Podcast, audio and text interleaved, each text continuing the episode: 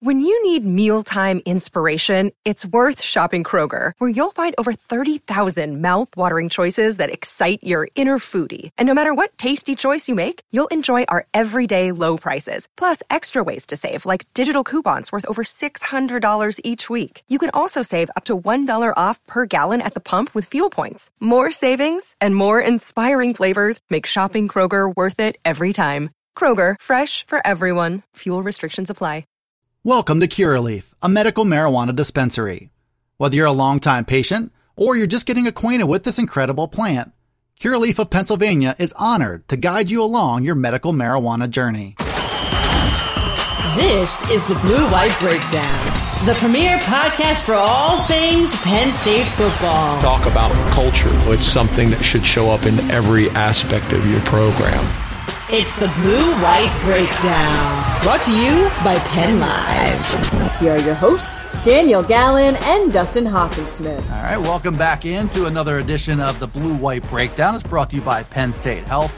That's Daniel Gallen. I'm Dustin Hockensmith. We're coming out of Penn State's bye week without any reduction in, in the drama, I would say, and, and the intrigue around this Penn State football program. Obviously, Daniel, going into the bye week coming out of Iowa, there were some real and possibly some fake injuries that Penn State had to move beyond. Uh, the big one, of course, Sean Clifford, uh, starting quarterback. I think coming out of Iowa and even the early part uh, of last week, you know, you're you're kind of not ruling him out, but not expecting much from him. So now this week we we go into it, and James Franklin talks with you guys on Tuesday.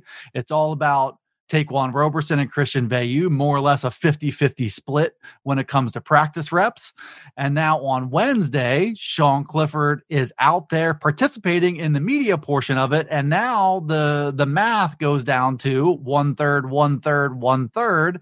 I ask you, Daniel, what do you make of all of this? You know, the, the practice reps, the Sean Clifford appearance, how surprising that was, and what all this might mean. It's been a lot.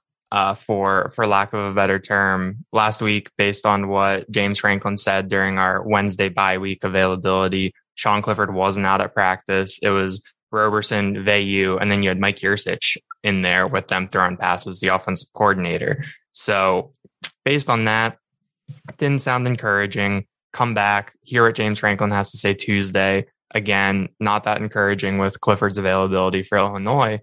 And then we walk out onto the practice field outside the Lash building last night, and there's number fourteen. You kind of have to do a double take to make sure that it's not a scout team guy, that it's not someone, you know, posing as Sean Clifford. You gotta, you know, you gotta verify. Um, and it, it's him. You know, he's first in line for all of the reps that they're going through. Obviously, it's only individual drills, and it's really easy to to look good when you're, you know, working on handoffs or throwing routes against air. The ball still looks good coming out of his hand. It's hard sometimes with these elite athletes to kind of see how they move. They kind of have these, because the way that their bodies are, sometimes they have these weird gaits where you can't quite tell if there's something wrong with them, if they're limping. I remember watching Carson Wentz just kind of jog slowly or walk around was always something where just the mechanics of it always looked kind of weird, kind of gawky. And bottom line is we still don't necessarily know uh, what is going on with Sean Clifford. We don't know if he'll be able to play Saturday against Illinois. We don't know if he'll be able to play next Saturday against Ohio State. But he was on the field.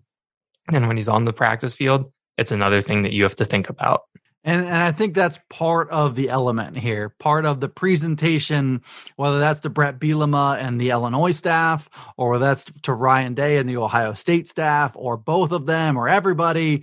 You know, the gamesmanship is a possibility. And there's also, obviously, we've known this for a long time. It's been a point of discussion, but no comments on injuries and no depth chart just allows speculation to run wild. But I know, you know, even after all this, as we sit here on a Thursday, it seems the safest to assume that Ta'Quan Roberson is your guy on Saturday against Illinois. Would you agree with that presumption? Yeah, I think so. That's just kind of where kind of it feels like everything is pointing. And even if Sean Clifford were to play, I think that you would have to kind of treat it like how you would want to treat a Ball State game or a Villanova game, where you get them in, you run up a big lead, a little bit more difficult to do against a Big Ten team than a MAC team or an F C S team. But then after you get to that point, get him out, rest him, make sure he's healthy, and then get Roberson a lot of work. Um, but I think that Penn State would be well served uh, by giving Roberson some significant run. I think that an offense that would cater a little bit more to his strengths would be interesting. He got them in rhythm using his legs against Iowa, especially on that field goal drive in the third quarter. And he should have been more prepared. He should have been better when he came in against Iowa, but they pretty much had him running the exact same things that they were running with Clifford in terms of those quick passes mixed in with some deep passes. But it would be interesting to see kind of what he could do from square one, what they do to get him into rhythm. So I think I think we'll see Roberson on Saturday at noon. I don't think we'll know until then.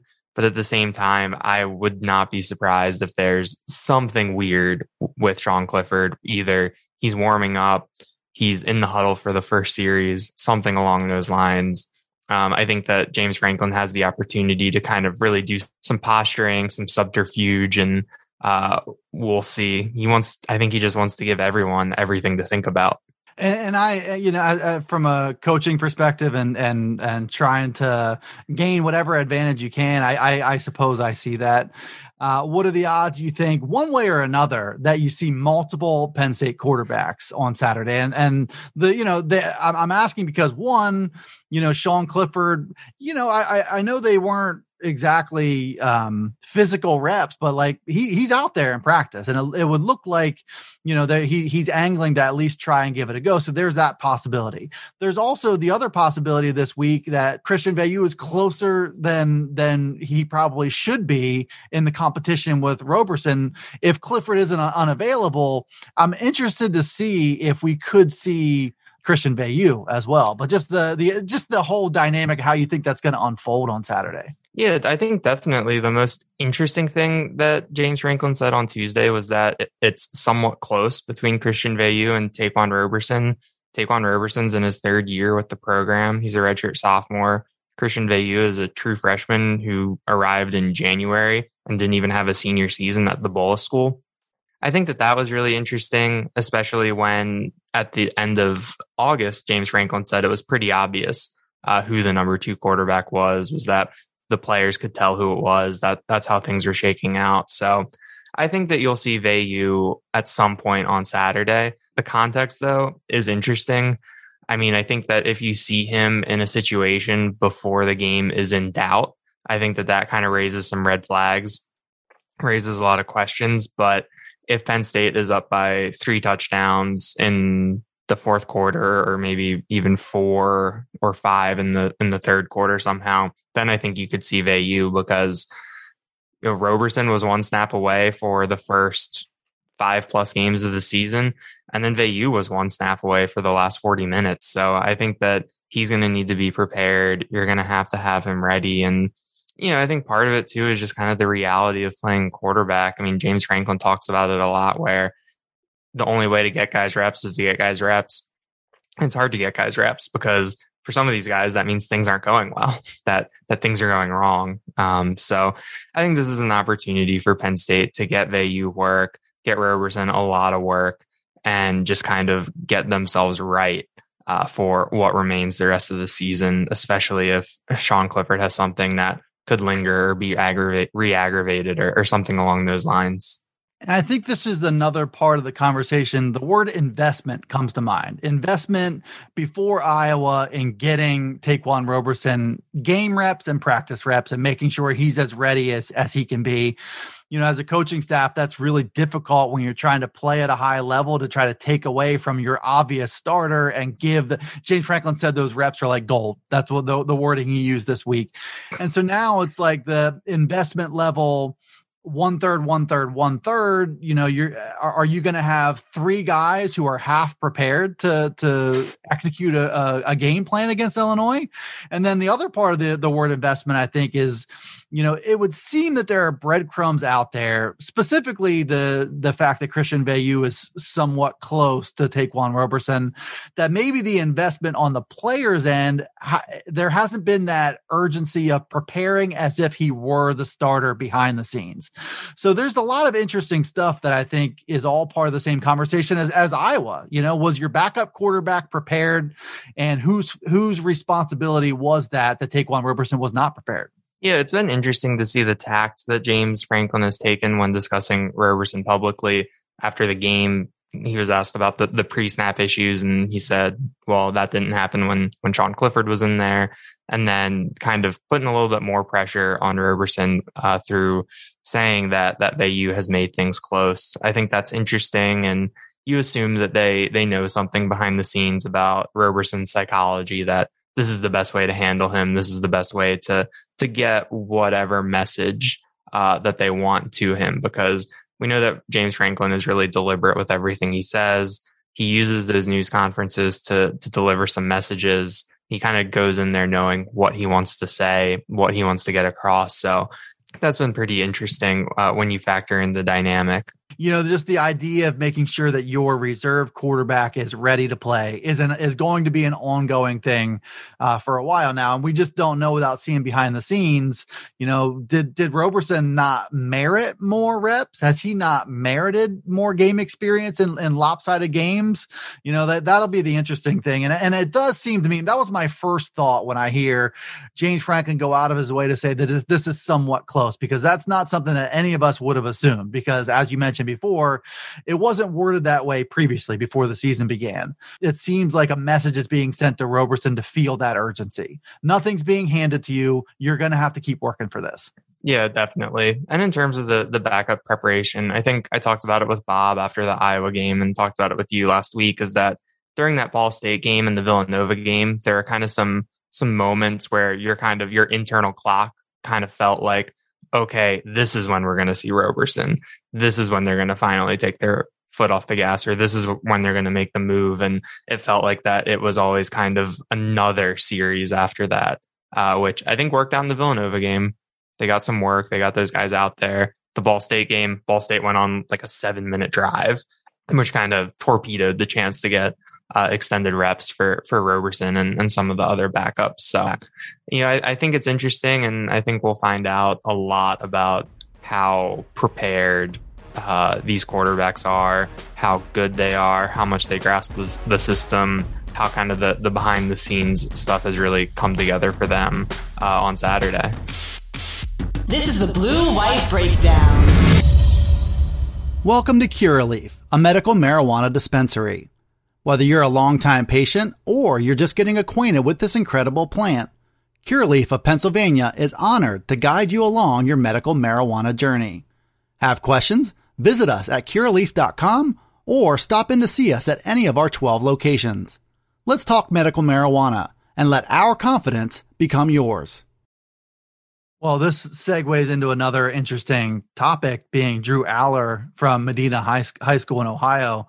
Uh, this week picked up a fifth star from twenty-four seven Sports. They've been higher on him, I think, than than most.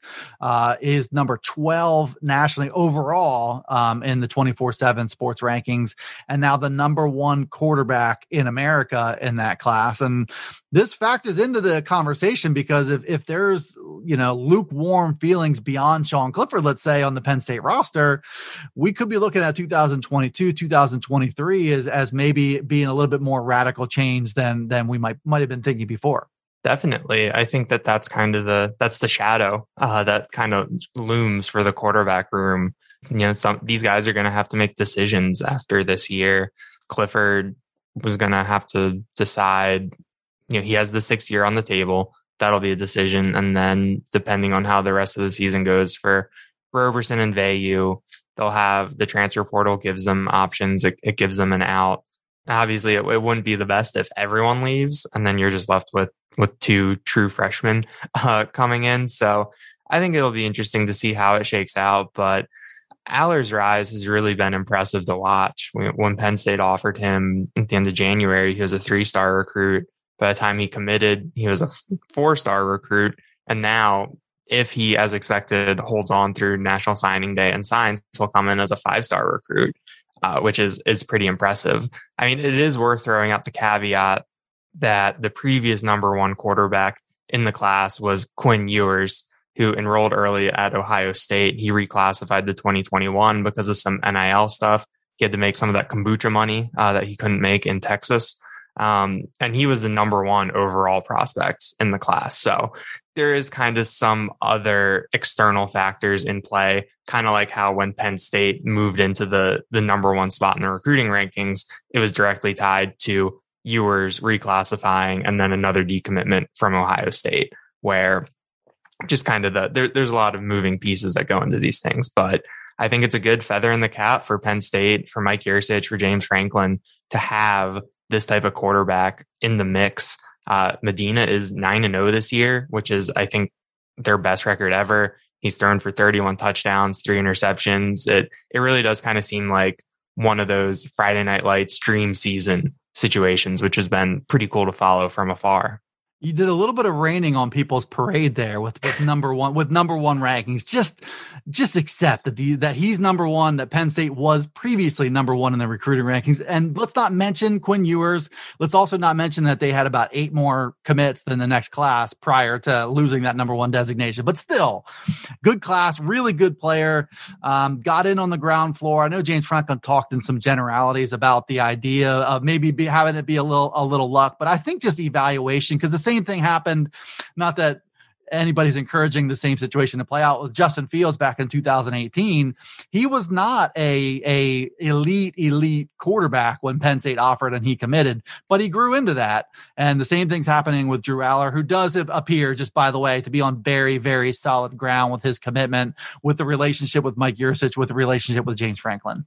Yeah, the Justin Fields thing is interesting. I had not thought of that. And I, I'm curious as to if there's going to be when National Signing Day actually comes and we can actually talk about these guys with the coaches, if there would be any any lessons learned in kind of keeping someone like that in the fold. But I think that's still kind of an example of how college football, despite um, that it's it's it's a regional sport, where Drew Allar is lives outside of Cleveland. It's four hours away. He's in Big Ten country. He's been exposed to, to Penn State for a long time, whereas Fields was in S E C country. He was farther away. There's a lot of, you know, Georgia was in his backyard. Alabama is close. All those schools are are kind of around there. So I think that that's something that kind of plays into this too, where even though they were on Zoom, they could recruit these guys from all over the country. They could do a little bit more work with, with guys in Florida, guys in the South, that a lot of college football, it's it's you're still made by by what you're around and, you know, what's in a six hour drive or six hour, seven hour radius or or something along those lines.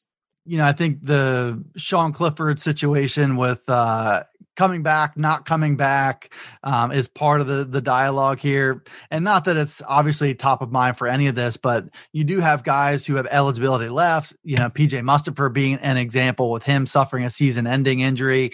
It changes the whole post-twenty twenty-one plan for, for all these players. And it'll be interesting to see Sean Clifford, whether he does or doesn't take that sixth year. I, I'm fascinated by all the thinking that's going to go into that decision. And uh, it's not here yet. We still got some games to play. And with that in mind, Penn State, Illinois, twenty-three and a half was, was the last point spread that I saw. And looking at everything that we've talked about so far, the quarterback situation, the the high probability that that a backup, likely Ta'Quan Roberson, is leading this Penn State offense, it, it all kind of leads me to believe that Penn State is going to have a difficult time covering that point spread. Illinois has been playing like they're undermanned all year, and they're playing to try to shorten games and try to play mistake-free and force some mistakes. And they're two and five. They're they are undermanned, but they in situations like this, for a noon kickoff with a backup quarterback, likely, I don't like Penn State to to be threatened really in this game. But that that point spread seems very high to me with that. Yeah. Oh, and I saw it open at seventeen. I was kind of like, okay, I, c- I can see that a twenty-seven ten game, some twenty-eight ten, something in there. But when it took that big jump uh, into the twenties, that that kind of struck me. Illinois is still a, a Big Ten team. They haven't been necessarily good this year, but their in their last time out, they lost to Wisconsin twenty-four to nothing, which kind of gives you an idea given what Penn State did against Wisconsin earlier this year, if you want to play the transitive game. But yeah, I mean, just a just a really big number, even with, and especially with the questions that Penn State has, uh, the fact that even if the quarterback isn't, the quarterback position is unsettled, there's not really answers at running back right now uh, that you can just kind of be like, okay, well, you know, we'll start Ta'Quan Roberson, but we'll hand it to the running backs thirty-five times and that'll take care of it. So that was a, a, a very big, a very big number for a conference game, especially with, you know, Brett Bielema has brought a level of competency to Illinois that it's, it's hard to overlook. They're also coming off a bye. So I have Penn State thirty-one, Illinois ten. Feels like a three score game. I think Penn State would probably want uh, those thirty-one to come really early and really quickly, but, and that ten for Illinois to come late, but we'll see how it actually plays out. So I picked it, I believe, at twenty-one to six, thinking that I think Penn State's offense might struggle to get the twenty-four given Illinois' style and, and their likely limitations. On Penn State's side, in, in this team's favor are a couple things. One is Illinois poses virtually no threat at all in the passing game. You look, they're, they're a former quarterback is their leading receiver. He's averaging about nine yards per catch, has a huge majority of catches. He's got thirty-two catches, I think, uh, Isaiah Williams does, compared to like eleven or twelve for the next closest guy. If if they're dropping back and throwing it, they're probably looking at him and they're probably looking at him short. Mm-hmm. So that's one. They want to they want to run the ball. And Penn State will will be able to kind of condense that field. That what the, there there doesn't seem to be a whole lot to gain of of going defending beyond fifteen yards or so. Like, this is going to be a compact field for Illinois. So that's in Penn State's favor. The defense has come to play in six straight games. I expect them to come in a seventh straight game. Uh, and then the other part of it is just the, this could be right around quitting time for Illinois. they're they're two and five, bad last week uh, against Wisconsin. Brett Bielema comes out this week and basically says, I don't have the players to win here, especially on the offensive line. We haven't found anybody who can play at this level on the offensive line. What is the motivation level for this Illinois team? So if you get like a pick six or you get a fourteen nothing lead, Ta'Quan Roberson or not, there is a possibility of this thing spiraling a little bit because Illinois is right. It seems to be right at that tipping point. Penn State would love to just kind of push them over and, and start permanently looking ahead to twenty twenty-two. I didn't necessarily explicitly write this in my prediction, but I think I can see a defensive touchdown coming for Penn State. I think that kind of the, it's a sleepy noon start. It is homecoming, but it's still a noon start. Um, and I think that you'll get maybe, you know, something that will wake, wake everybody up. Penn State's come close to getting the defensive touch. Well, Jesse Luckett had the defensive touchdown, but Brandon Smith had the drop pick six. There's been some other kind of pretty close, close interceptions. So I think that there will be something that'll, that'll break the game um, a little bit. You know, I, I think it is kind of hard to, to predict just this offense to score thirty-one based off what we've seen lately, but it's just really, really hard to see Illinois really putting up a fight for that significant amount of time for, for that long. It feel, I feel kind of bad because it feels like one of those early season games against, against a non-con team. Uh, part of it is because Ohio State, I'll admit it, I'm looking ahead. You're allowed. Um, I mean, you're allowed to do yeah. whatever you want. Your focus isn't all that important, Daniel. I'm fine if I go oh and one this week. That doesn't really hurt me that much, but I think that Penn State has the chance just to really kind of get right, Uh, work out some kinks and get out and, and get on with it this year. Make this uh, as miserable an experience for Illinois as early as you can. And I think that leads you to the promised land. As, those are our predictions, expecting a Penn State win, maybe a little bit of a muddy game. We'll see how it goes. We also, I think our collective prediction being Ta'Quan Roberson starts at quarterback and plays at least a bulk of the, of the snaps, but I will be interested to see how or when Christian Veilleux might get in the game and what Sean Clifford's status actually is. So a lot, lot to follow here. Only thing I'm sure about this week is, is picking a Penn State win. Who is leading it, how it happens, I got no idea. Well, that's what the games are for. That's Daniel Gallen, Dustin Hockensmith here, wrapping up another edition of the Blue White Breakdown. You can follow Daniel on Twitter at Daniel J T Gallen. You can also read and follow everything we do at PennLive.com slash Penn State football. And when it comes to the Blue White Breakdown podcast, we got a bunch of them we do each week, including Dave Jones and Bob Flounders earlier in the week. Those are on Alexa, Apple, Google, Spotify, Stitcher, and on YouTube as well. Enjoy the game on Saturday. Thanks for tuning in, and we'll see you next time on the Blue White Breakdown. This is the Blue White Breakdown.